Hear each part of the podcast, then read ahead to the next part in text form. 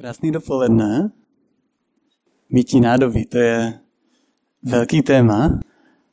Já se musím přiznat, že eh, u nás, abych řekl něco k tomu tématu na začátek, v tom nejsem moc dobrý. A většinou to bohužel spadne na moji ženu, ale zatím Říká zkušenější muž zatím. Doopravdy budeme mluvit o tom, jak víra, to, co věříme, respektive to, kým je Bůh a kým jsme my a naše praktické přesvědčení o tom můžou mít vliv na náš každodenní život a jak, jinými slovy, jak já můžu s Ježíšem projít celý ten den. To je něco, co je pro mě osobně obrovská výzva. Někdy se ráno probudím, nějak se snažím zorientovat v životě, uvědomit si, kde jsem, kdo jsem, co mám dneska dělat, co mě dneska čeká. Mám rád takový blízký čas s Bohem. Mít ho ráno, anebo aspoň prostě pár minut. Ještě radši ho mývám večer. Ale častokrát se mně stane, že mám tady takovýhle eh, blízký čas s ním a rychle výjdu do toho dne a zapomenu ho někde, někde za sebou. A zbytek mojeho dne jsem vlastně jakoby se chovám, jako by on vlastně nebyl, jako by ho vůbec nezajímal můj život a jako bych já mohl zvládnout ten svůj život sám. Ve středověku víme, že byly takový různý oddělený vrstvy společnosti, že? Byly tam duchovenstvo, byla tam šlechta, byli tam ti podaní, ten zbytek. To my odsuzujeme dneska, že? Úplně prostě tak to být nemá. Jsme si tím jistí, víme na základě Bible, že to tak být nemá. Ani se nám to nelíbí jako lidem prostě, že? A že prostě někteří měli vyšší privilegia než ostatní. Co s tím šlo ruku v ruce bylo, že duchovenstvo bylo jakoby nad ostatníma lidma společně se šlechtou. Měli prostě víc možností jako občané nebo jako lidi. Víme, že duchovenstvo není nad jinými povoláními podle Bible. Ale jak to dneska, jak to dneska žijeme my, co, co chci říct, nedělíme stejně jako oni tehdy duchovní činnosti a neduchovní činnosti, tu duchovní část od toho neduchovního. Můj duchovní život od mítí nádobí, od toho, když jdu do práce a když jdu do školy, když jsem v každodenní interakci se svojí rodinou, nebo se svýma blízkýma. Možná tady dneska jste a říkáte si, já jsem takový praktický člověk, o duchovních věcech moc nepřemýšlím, skoro ani nevím, co tady dělám. Prostě mě fakt zajímají takové praktické věci a ne moc prostě duchovní. A nebo jste tady a jste křesťané, nebo se považujete za křesťany a přemýšlíme a, a přemýšlíte v tom tím způsobem, že okay, tak toto je můj duchovní život, to je moje soukromá věc. Tady, v jiné části, tady je můj praktický život, pracovní a rodinný život. To je úplně jiný svět. Tady je můj duchovní život, tady je můj praktický život, zbytek mého života a tyhle dva se v žádném případě jako netýkají, neměli by se míchat, protože pak to dělá v životě zmatek. Nebo do mojeho duchovního života nikomu nic není, protože to je moje osobní soukromá věc. Jak jsem říkal, já jsem někdy takový, že si ráno přečtu něco z Bible, Bible modlím se, potom výjdu ven do různých úkolů a doopravdy můj duchovní život je oddělený od toho zbytku. Klíčová věc je, jaký je boží záměr s náma. Jaký je boží záměr v tom, jak to má, jaký má být vztah mezi vírou a naším praktickým životem. Úžasná věc je, že Bůh má s námi v každém dní záměr a osvobodil nás k plnému životu a k odvážným krokům víry. Kdo znáte Bibli, tak znáte mm, postavu Abrahama. To byl muž na Blízkém východě před více tisíci lety a Bůh mu řekl, běž z jednoho místa na druhý, já tam budu s tebou, já tě tam povolávám, ale ty, ale Abrahamovi už neřekl, co ho tam bude čekat. Abraham šel a dneska ho máme v Bibli používaný jako příklad víry a do stejně bláznivý víry volá Bůh dneska každýho z nás. Každý den. To, jak budu reagovat, když mě Bůh povolá, se odvíjí od toho, jak na něho budu reagovat každý den, v těch nejvíc praktických věcech. Tak dovolte, abych se pomodlil. Drahý Otče, moc děkujeme za to, že ty o nás máš zájem, že toužíš potom, abychom každý den prožili ve tvojí blízkosti, že toužíš potom, aby, abychom žili životy plné významu a smysluplných věcí. Toužíme potom, aby tady tenhle čas nebyl jenom časem přemýšlení, jenom zázrakem, jenom tvojím zásahem se to může stát. Že tvoje slovo, tak jak o něm budeme mluvit, pronikne do našich srdcí a našich životů a promění je. Tak důvěřujeme moci tvojeho ducha teďka, kterou si zaslíbil těm, kdo tě znají a důvěřují v tebe. Prosím, proměň nás, abychom byli víc takový, jak se to tobě líbí. Amen. Bůh to nezamýšlel odděleně. Duchovní svět a praktický život nejsou oddělené a nejenom, že nemají být oddělené, ale jsou neoddělitelné. V Jakubovi, v Jakubově listu v Novém zákoně, v 2. kapitole 15. až 18. verši čteme.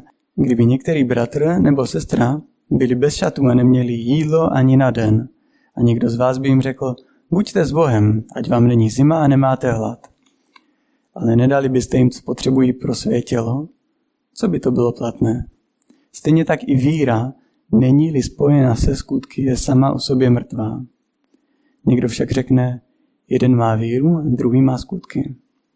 Tomu odpovím, ukaž mi tu svou víru bez skutků a já ti ukážu svou víru na skutcích.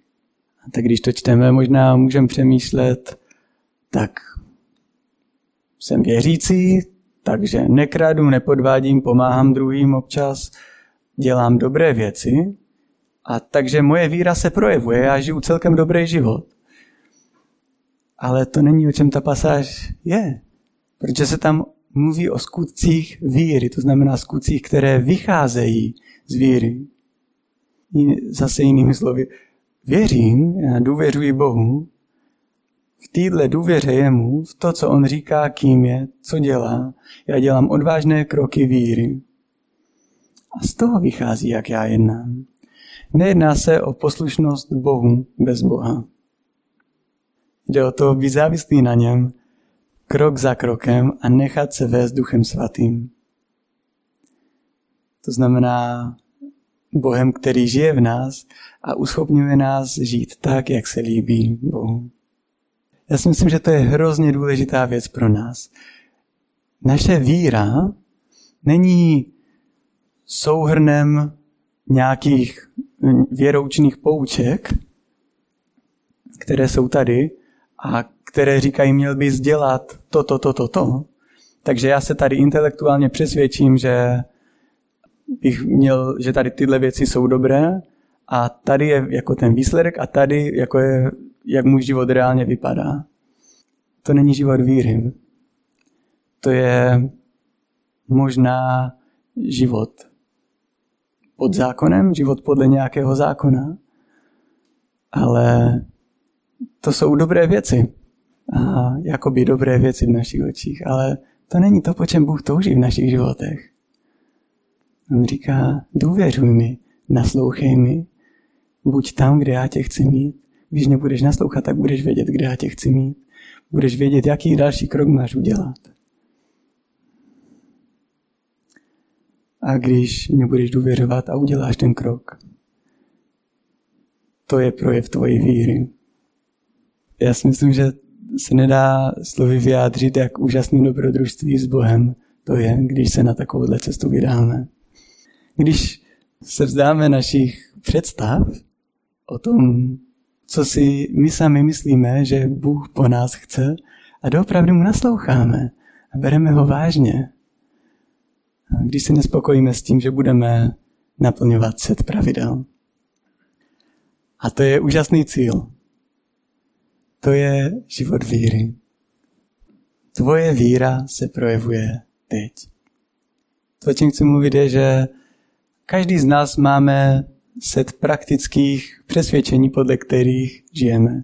To můžeme říkat víra, nebo prostě praktická víra, reálná víra. Z toho, já to tak si představuju, že set těchto reálných přesvědčení je jakoby v našem srdci, tam jsou umístěny a z našeho srdce potom na základě toho, čemu reálně věříme, ne čemu říkáme, že věříme, ale čemu reálně věříme, z toho vychází náš život. Každý náš jednotlivý skutek.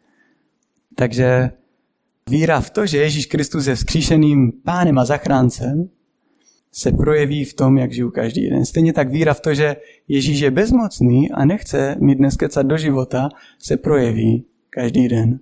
Víra v to, že už mám dost zkušeností a dnešek už asi nějak zvládnu, se projeví stejně jako víra v to, že nevíme o tom, co bude zítra, skoro vůbec nic jistě. To, jak vypadá tvůj život teďka, je odrazem toho, čemu reálně věříš. Když vezmu úplně banální věc, dneska jsme si ráno čistili zuby, protože něčemu věříme. Čistili jsme si zuby, protože věříme tomu, že pokud si je čistit nebudeme, tak se nám skazí. A věříme tomu, že když se nám skazí, tak to bude bolet a to pro nás není dobrý a to nechcem. Věříme tomu, že když dělám takovýhle divný pohyby takovým eh, chlupatým, chlupatou věcí v puse, takže nám to vyčistí ty zuby. To všechno je moje reálné přesvědčení ze kterého vychází moje chování. To platí i v tom jako makroměřítku o našich životech. Někdy doopravdy já sám věřím tomu, že Ježíše nezajímá můj dnešní den. Nebo že nemá dostatečné prostředky na to, aby mě vytáhl z mojeho dnešního průšvihu. Prožiju ten den prostě ve víře v sebe samotného. To má velký důsledky na můj život. Nejenom, že jsem víc ve stresu, ale především to má vliv na lidi kolem mě a má to vliv na, na boží záměr v mém životě, na to, jak se naplňuje nebo ne. Já mám tendenci potom na lidi tlačit, protože věřím, že já jsem jediný, kdo může jejich chování změnit a kdo tady má zodpovědnost, kdo to musí udělat. Často reaguju v hněvu, často se hněvám ve své hlavě a střádám různé myšlenky o druhých lidech, který nejsou dobrý. Nebo mě lidi hrozně frustrujou a nebo jsem prostě kritický vůči ním. A můj strach z toho, že neobstojím, mi brání vycházet k druhým v lásce, milovat je a tak jim komunikovat tu úžasnou zprávu o Ježíši. Když se bojím a nevěřím Bohu, tak, tak já jsem zaměřený sám na sebe. Nemám kapacitu milovat a z mojho srdce ke druhým netryská ta živá voda, která by měla, která může. A to jsou všechno jenom projevy a to, co potřebujeme, je zaměřit se na to, odkud to vychází. Proč je pro mě těžký sdílet evangelium s druhýma? Proč jsem dneska s někým nezdílím evangelium, když jsem měl tu příležitost? Proč jsem dneska nesloužil, když jsem měl tu příležitost? V nejvíc praktických věcech, jako je ne tady, umývání nádoby. Jak moc musím nevěřit tomu, že Ježíš je jedinou cestou k Bohu, abych to nechtěl sdílet s druhými. Například. Jak moc musím nevěřit tomu, že Ježíš je jedinou cestou k Bohu, abych to nechtěl sdílet s druhými. Často soudě podle mojeho chování nevěřím. Pojďme teďka ve zbytku našeho času jenom přemýšlet o tom, kým Bůh je a kým jsme my a nakonec mluvit o pár praktických principech, které nám můžou pomoct žít v reálných přesvědčeních a na základě reálných přesvědčení o tom, kým on je a kým my jsme. Aby nám to pomohlo umývat nádobí s vírou. Na počátku bylo slovo, to slovo bylo u Boha, to slovo bylo Bůh. To bylo na počátku u Boha. Všechno povstalo skrze ně a bez něho nepovstalo nic, co jest. V něm byl život a život byl světlo lidí. To světlo ve tmě svítí a tma je nepohltila. 14. verš první kapitoly Jana. A slovo se stalo tělem a přebývalo mezi námi. Spatřili jsme jeho slávu, slávu, jakou má od Otce jednorozený syn plný milosti a pravdy. A tady tohle je, je úplně úžasná zpráva. Mluvili jsme o tom, že Bůh se zajímá o naše životy, nebo mluvil jsem o tom, a tady je toho důkaz. Bůh jednak stvořil fyzický vesmír a všechny jeho zákony. Toho plyne, že on zná ten fyzický svět lépe než kdo jiný, lépe než já. O všech praktických věcech a činnostech, které já dělám, od mojí práce, mojí školy, po čištění zubů, on ví víc. Další úžasnou zprávou je, že on jako není oddělený od toho, co stvořil, ale nebál se na sebe vzít fyzické tělo.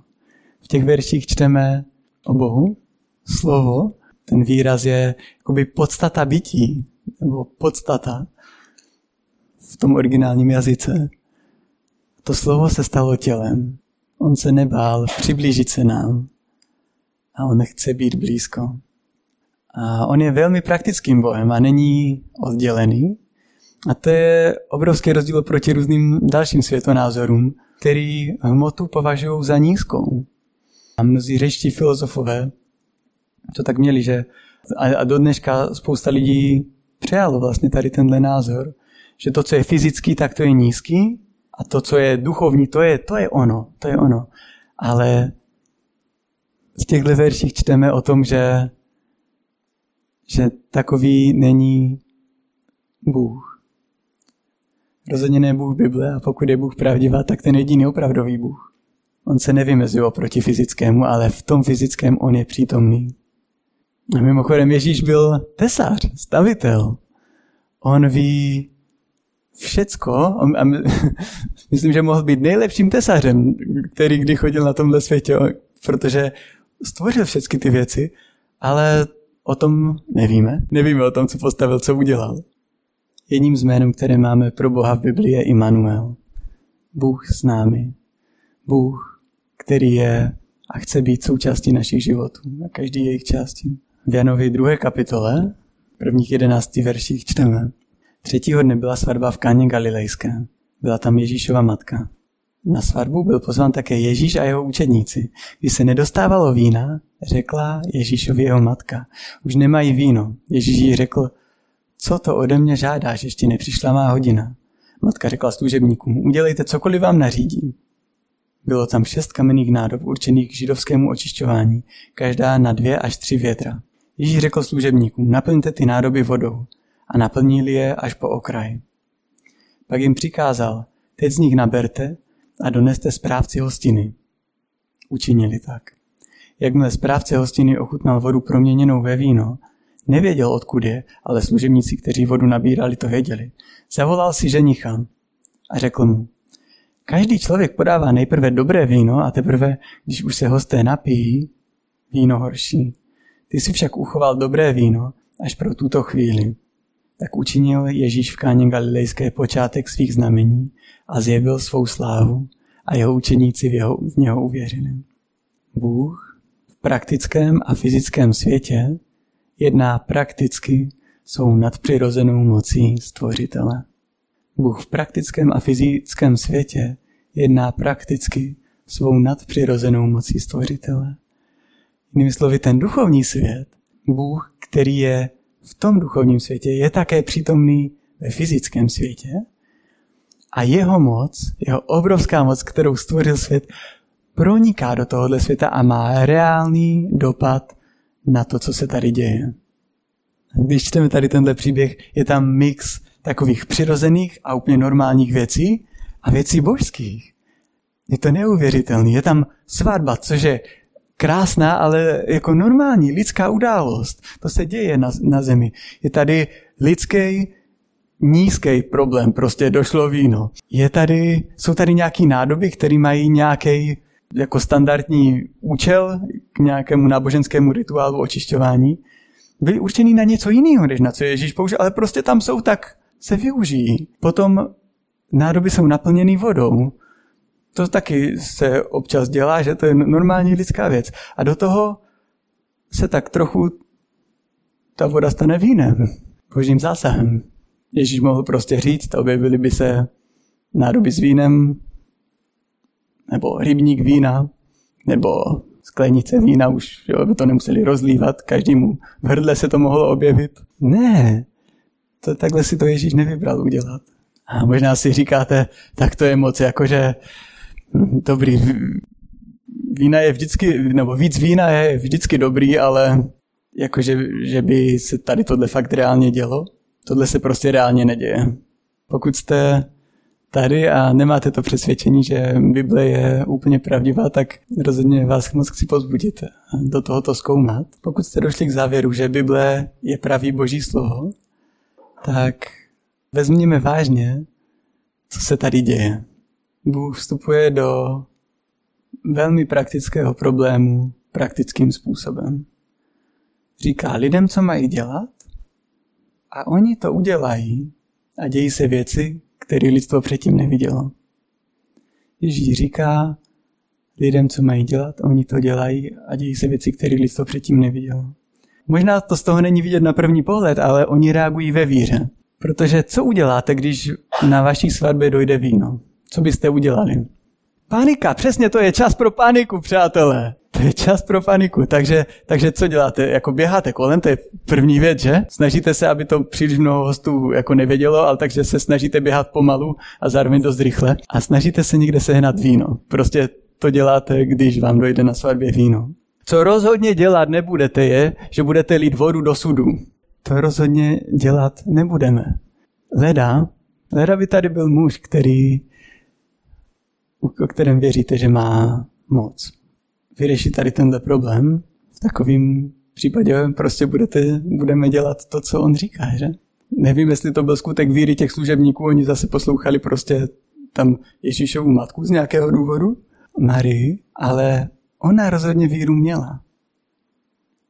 Ona věřila, že když budou služebníci na Ježíšův rozkaz lít i vodu do sudu, tak to může vyřešit problém s vínem, což jsou normálně věci, které spolu prostě nesouvisejí. Věříš, že se Bůh nezměnil? Věříš, že Bůh je takový dneska, že když řekne, aby si nalil vodu do sudu, protože z nich, protože potřebuje víno, tak z ní může udělat víno.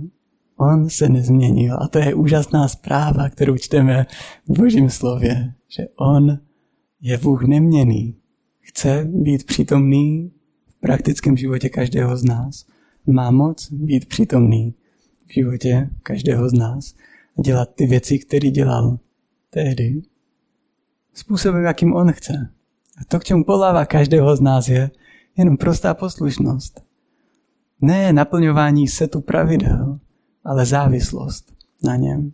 Tak se dostáváme k další části a ta je ona. A to je taky důležitý, protože pokud já věřím, že já sám mám moc, tak nepotřebuju ve své hlavě Boha. Pokud já si sám, pokud věřím, že já sám si vyřeším svoje problémy s vínem, tak nebudu důvěřovat Bohu, ale taky nikdy neuvidím vodu proměněnou ve víno. Genesis čteme, je to v první kapitole 27. verši, že Bůh stvořil člověka, aby byl jeho obrazem. Stvořil ho, aby byl obrazem božím, jako muže a ženu je stvořil. Bůh je Bůh a my nejsme. On je stvořitel a my jsme stvoření. A to je první z věcí, co o sobě potřebujeme vědět. Že my nejsme On, my nemáme tu moc, kterou On má a to je naše místo, které On nám dal. On o nás ví víc, než my sami o sobě a také sám o sobě ví víc, než my o něm kdy můžeme vědět. To vůbec není vyrovnaný, informačně vyrovnaný vztah. Jako Bůh má jednu značnou převahu. Není činnost, kterou bychom mohli tady na zemi dělat, o které bychom věděli víc, než Bůh o ní ví. Realitou je, že potom na to budeme navazovat, že nemáme moudrost sami v sobě, pro, ani pro ty praktické věci. Nevím, jestli se vám to zdálo, že jste jako udělali něco podle svého nejlepšího vědomí a svědomí, ale den na to jste objevili informace, které jste předtím nevěděli a ani vědět nemohli, který vlastně ukázali, že to, co jste dělali, byla úplná hloupost. Já tady tohle třeba zažívám jako velmi často ohledně, teďka eh, s Káťou, s mojí ženou, rekonstruujeme domek s tím je spojená teďka spousta mých ilustrací, protože je to eh, taková studnice mojich přešlapů a, a zároveň boží moci. A boží moci v tom, jako kdybych, kdybych před měsícem věděl věci, které vím dneska, býval bych je udělal jinak. A to je jedna, jeden z důvodů, proč já vím, že potřebuju záviset na Bohu, ptát se ho. I tady v této praktických věci, no, praktických věcech, pane, jak chceš, abychom dneska jednali s těmato lidma, kteří tam pracují? Jak chceš, abych udělal, třeba teďka jsme instalovali podlahový topení sami, jak chceš, abych tady jako natáhal ty trubky? Protože jsou věci, které já sám reálně fakt nevím a nemám na ně moudrost, ale, ale on ví a zároveň říká, že nám do toho moudrost chce dát. Tak tomu se dostaneme. Ale tady vezmeme jenom z téhle pasáže prozatím to, že, no především to, že on je stvořitel, ví mnohem víc než my. A my stvořitelé nejsme, jsme stvoření. Taková je naše pozice. Něčem ho potřebujeme. Jsme závislí na něm. Galackým 5, 16 až 18. Chci říci, žijte z moci Božího ducha a nepodlehnete tomu, k čemu vás táhne vaše přirozenost. Touhy lidské přirozenosti směřují proti duchu Božímu a Boží duch proti ním. Jde tu o naprostý protiklad, takže děláte to, co dělat nechcete. Dáte-li se však vést Božím duchem, nejste už pod zákonem. Žijte z moci Božího ducha a nepodlehnete tomu, k čemu vás táhne vaše přirozenost. Víte, co je tady tohle, že? To je šikmavěž v pise. Ví někdo, o kolik je vykloněná se svojí osy? Čtyři metry, přátelé. Čtyři metry a, nebo a něco k tomu. Každý den, mimochodem, italští stavitelé, ge- geologové asi taky už ji stabilizovali. Už se nenaklání dál, předtím to bylo asi o milimetr každý rok. A já jsem si říkal, prostě jednou musí spadnout. Teďka je to stabilizovaný, takže by nějakých 300 let prý neměla. Každý den gravitační síla působí a je tady neustálej tah, aby ona, že už si to člověk představuje, že, že takhle pěkně. Ale samozřejmě bychom to Italům nepřáli, protože z toho mají dobrý zisky. O takovýmhle tahu mluví Galacký. Je tady jako ta gravitační síla naše přirozenost. Přirozeně já prostě žiju tak, jak já chci. Nezávisle na Bohu. A tady to je postoj, který se v Bibli nazývá hříchem. A to je to, jak, jak to, jak kdyby, kdyby italští stavitelé a geologové nezasáhli, tak to prostě jednou spadne. Když se nestane něco velmi zásadního, tak já prostě každý den, takhle jak ta věž by mohla padat, tak padám. Jako jsem vystavený prostě tomu tak, pokud se nestane něco zásadního, tak já budu padat. A já padám. Já prostě ležím v té gravitaci. Žijte z moci Božího ducha a nepodlehnete tomu, čemu vás stane vaše přirozenost. Touhy lidské přirozenosti směřují proti duchu Božímu a Boží duch proti ním. Úplně je to neslučitelný. To znamená, přirozeně já nedělám Boží vůli. Pokud se nestane něco velmi zásadního, tak já jsem mimo Boží vůli. Pokud se nestane něco velmi zásadního, tak já žiji proti Bohu. A Pavel to píše věřícím, to je šokující. Co se musí stát každý den, abych nežil proti Bohu, ale v jeho záměru? Pavel říká, žijte z moci Božího ducha. Musím žít z moci Božího ducha. A to je, přátelé, pravý nefalšovaný zázrak. Abych já žil z moci Božího ducha. A možná nám přijde šílený, že se voda proměnila ve víno. To, že by někdo jako já mohl žít z moci Božího ducha, to je ještě něco mnohem šílenějšího. To je ještě mnohem větší zázrak. Žít z moci Božího ducha jednoduše znamená čerpat z jeho moci pro daný den a situaci. A to se děje vírou. A o tom bude ta poslední část, o který budeme mluvit, jak se to může, jak prostě můžu prakticky uchopovat. Tady tohle je jenom kousky reality, který jsme teďka načali o tom, kým Bůh je a kým já jsem v svém každodenním životě. Ale ta úžasná věc je, že ten zázrak se může dít v našem životě každý den. Nestane se samospádem, není to, že se probudím a prostě jedu z moci Božího ducha a prostě jedu Boží záměr. Víme, že to tak není, že? Bůh je pořád stejný, on dělá zázraky. Může se to stát, že opravdu každý den my můžeme žít vírou v těch nejvíc praktických věcech a tak žít zázračný život, život, pro který jsme byli stvořeni. A můžeme teďka se podívat do Jeremiáše 17. kapitoly 5. až 8. verše. To praví hospodin. Proklet, bu, proklet buď muž, který doufá v člověka. Jsou silný slova, že? Opírá se o pouhé tělo a srdcem se odvrací od hospodina. Bude jako jalovec v pustině, který neokusí přicházející dobro. Bude přebývat ve vyprálém kraji, v poušti, v zemi solných plání, kde nelze bydlet. Požehnán buď muž, který doufá v hospodina, který důvěřuje hospodinu. Bude jako strom zasazený u vody, své kořeny zapustil u vodního toku, nezakusí přicházející žár. Jeho listí je zelené, v roce sucha se ničeho neobává, nepřestává nést plody. Je to úžasný, když máme obdarování v nejrůznějších oblastech. Někdo je obdarovaný programátor, někdo technik, někdo je úžasně citlivý na lidi, kteří jsou kolem něho. Někdo je talentovaný manažer, jiný je speciálně pečlivý a vidí detaily, který, který nikdo, ostatní, nikdo jiný nevidí. Někdo má fakt talent pro práci ve službách. Když víme, že máme obdarování v nějaké oblasti, tak je pro nás jednoduchý začít spolehat na sebe a uvažovat odděleně od Boha. Je to jednoduchý i v oblastech, kde se necítíme zvlášť silný, což je zajímavý. Pro mě je to hrozně jednoduchý. Vlastně věřit si i tam, kde jako nemám velkou kvalifikaci. Například třeba při té rekonstrukci. Jedno ráno tak uh, jedu to do Želešic, kde, což je vesnice, kde rekonstruujeme ten domek. A už mám takovou svoji hladinku stresu a vlastně strachu. Protože mám jednat s dělníkama, co tam budou a vím, že zase to bude jednání o ceně a o kvalitě and I hate it.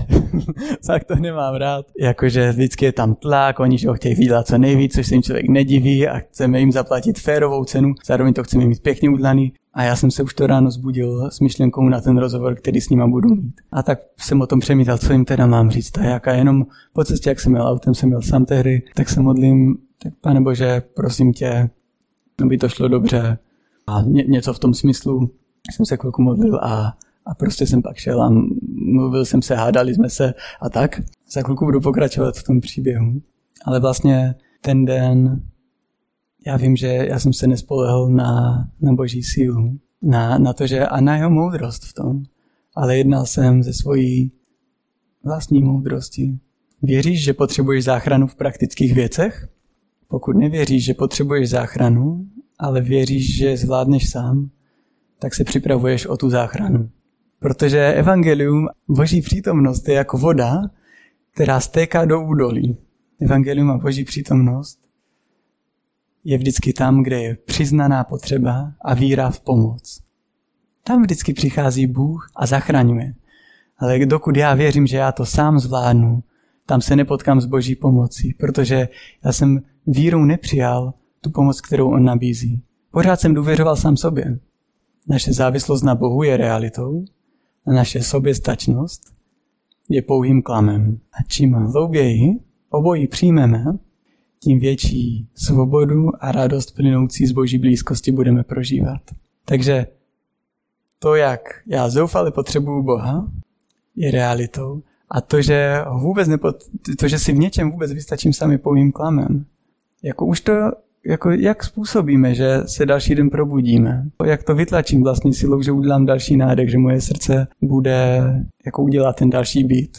Jak kdyby to byly automatické věci, ale já sám nespůsobím. Já se někdy rád koupu tady v těchto pravdách. V tom, jak, jak doopravdy absolutně závisím na tom, že Bůh udržuje můj život a na každý, a že každá jedna věc, která je v mém životě, doopravdy jako je, je závislá na něm a já si to potřebuji připomínat, protože to je realita. A pokud já nežiju v té realitě, tak budu žít v nějakém klamu. V klamu toho, že já nepotřebuju Boha. A potom, když já věřím sám sobě, tak tam není prostor pro víru, v to, že Bůh zachraňuje. Není tam prostor pro to přijmout záchranu od Boha, která přichází, ale já se jí můžu bránit. Já se jí bráním jednak pokud nepřijmu svoji omezenost, slabost, potřebu a taky se jí můžu bránit tak, že Možná přijmu tady tyhle věci, ale neudělám ten krok víry. Nepřijmu boží pomoc, neřeknu, prosím, pomož mi. A když Bůh zaslibuje pomoc, tak můžu říct taky, děkuju, že mi pomáháš. To je krok víry, který můžu udělat. Takže jak můžeme žít vírou prakticky a každý den? Není to žádný recept, ale je to vztah. Vztahy jsou komplikovanější než recepty, že? Tak možná jenom pár věcí, co mě pomáhá vlastně být tak denně v blízkosti Pánu Bohu v Jakubovi první kapitole 5. až 8. verši. Čteme, máli kdo z vás nedostatek moudrosti, ať prosí Boha, který dává všem bez výhrad a bez výčitek a bude mu dána. Nechť však prosí s důvěrou a nic nepochybuje. Kdo pochybuje, je podoben mořské vlně, hnané a zmítané vychřicí. Ať si takový člověk nemyslí, že od pána něco dostane. Je to muž rozpolcený, nestálý ve všem, co činí. Ten verš začíná, máli kdo z vás nedostatek moudrosti. Jaká je realita? Je to Jakub 1, 5 až 8. Realita je tak, jak já, a možná je to na každém z nás, abychom si to přebrali. Můj závěr je, já jsem v této kategorii. Mám nedostatek moudrosti? Jo, já musím přiznat, já mám. jako ve svém životě, když se dívám na některé svoje rozhodnutí a doopravdy mám nedostatek moudrosti. A když o tom přemýšlím hlouběji, tak vím, že doopravdy je velmi málo věcí, jako ve kterých bych si já vystačil sám bez Boha. Když ani tu nejmenší, to znamená přežít do další minuty, nedokážu. Ale jsme tady pozbuzení.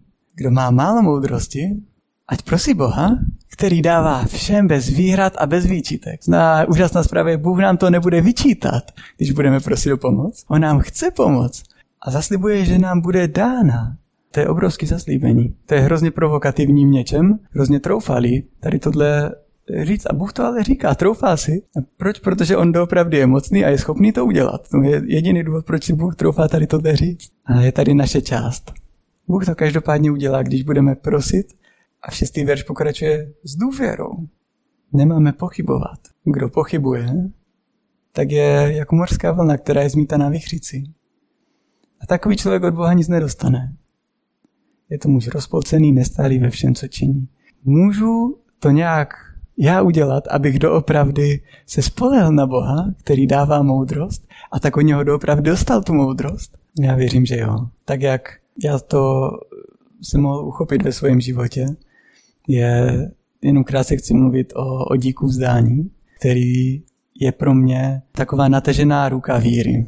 Když děkuju za to, co Bůh zaslibuje, že bude dělat, tak to je natažená ruka víry, kterou se já chápu jeho zaslíbení a tak se jeho zaslíbení stává součástí mojeho života. To je krok víry, který já můžu udělat v každém čase a proč, jako nejde o to děkovat Bohu je dobrý, že? Na tom se asi shodneme. Možná jako v tuhle chvíli nejde o ten samotný akt. Jako děkuji, když fakt vděčnost jako je v tom hrozně důležitá. Ale zároveň víra znamená počítat s tím, že to, co Bůh říká, že je pravda, je pravda. Víra znamená počítat s tím, že to, co Bůh říká, že je pravda, je pravda. A tak, když za to děkuju, tak to je projev toho, že já s tím počítám. A ne- nemám jenom děkovat, ale mám taky se chovat tak, jako že to je pravda, protože to pravda je. Ale tady tohle je ten první krok víry, které, který fakt pomáhá třeba mojemu srdci uchopovat ty boží pravdy. A aby se stávaly realitou mojí součástí. A já potřebuju počítat s tím, že co Bůh říká, je pravda. Protože jinak pochybuju a jsem podoben mořské vlně a tak dál a je to vlastně, a nebude to, boží síla nepronikne do mojeho života. Ať si takový nemyslí, že od pána něco dostane. Říká, je to muž nebo žena, rozpolcený, nestálý ve všem, co činí. My nemáme být rozpolcení, nestálí ve všem, co činí, máme být pevní. Pevní můžeme být v důvěře v to, co Bůh říká. A co, v co jiného bychom měli věřit pevněji, než v to, co on říká. Můžeme začít ráno a můžeme s Bohem mluvit o tom, co nás prakticky čeká ten den. Kdo jsme zvyklí mít uh, takový blízký časy s Bohem nad Biblí ráno, začleníme do toho reálně, co, co v tom dní je před náma. Ptejme se ho na to, jak prakticky ty věci udělat, ale taky během dne, tak jak přichází, jak třeba měníme činnosti, anebo jak jdu do práce nebo do školy, jako Bůh, realita je, že Bůh tam s náma je a chce v tom s náma být.